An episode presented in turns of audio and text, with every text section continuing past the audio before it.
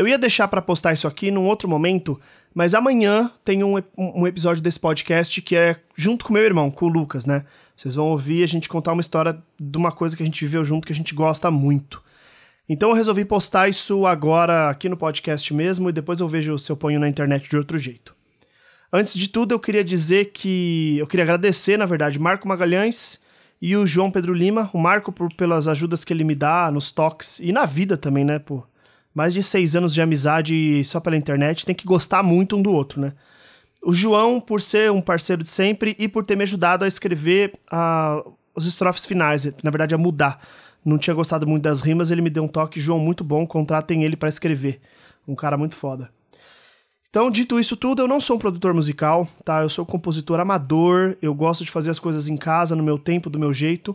Então, o que vocês vão escutar agora é mal produzido, mal mixado, mal cantado, porque eu sou eu que canto, então já peço perdão por isso. Mas é o que eu consegui fazer em dois dias na minha casa. Fiquem aí com uma música sem nome ainda, que eu escrevi pro meu irmão. É isso.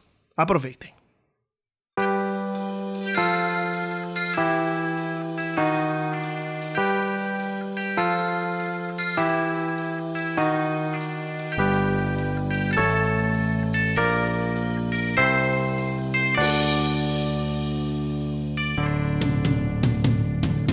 Eu e meu irmão teremos fins bem diferentes. Ele vai pro paraíso, eu pro um inferno bem quente.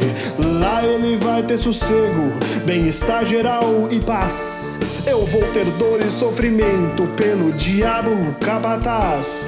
Mesmo assim vamos trocar cartas, mensagens de toda sorte. O que nos uniu em vida não vai nos separar na morte. Pode vir Deus ou diabo, Tupã, Hades ou Odin. Meu irmão é parte integral de mim.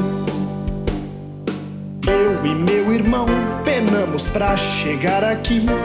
Ele segue forte e firme, pena que eu já me perdi. Ele é orgulho, eu egoísmo, eu sou sincero, ele é leal.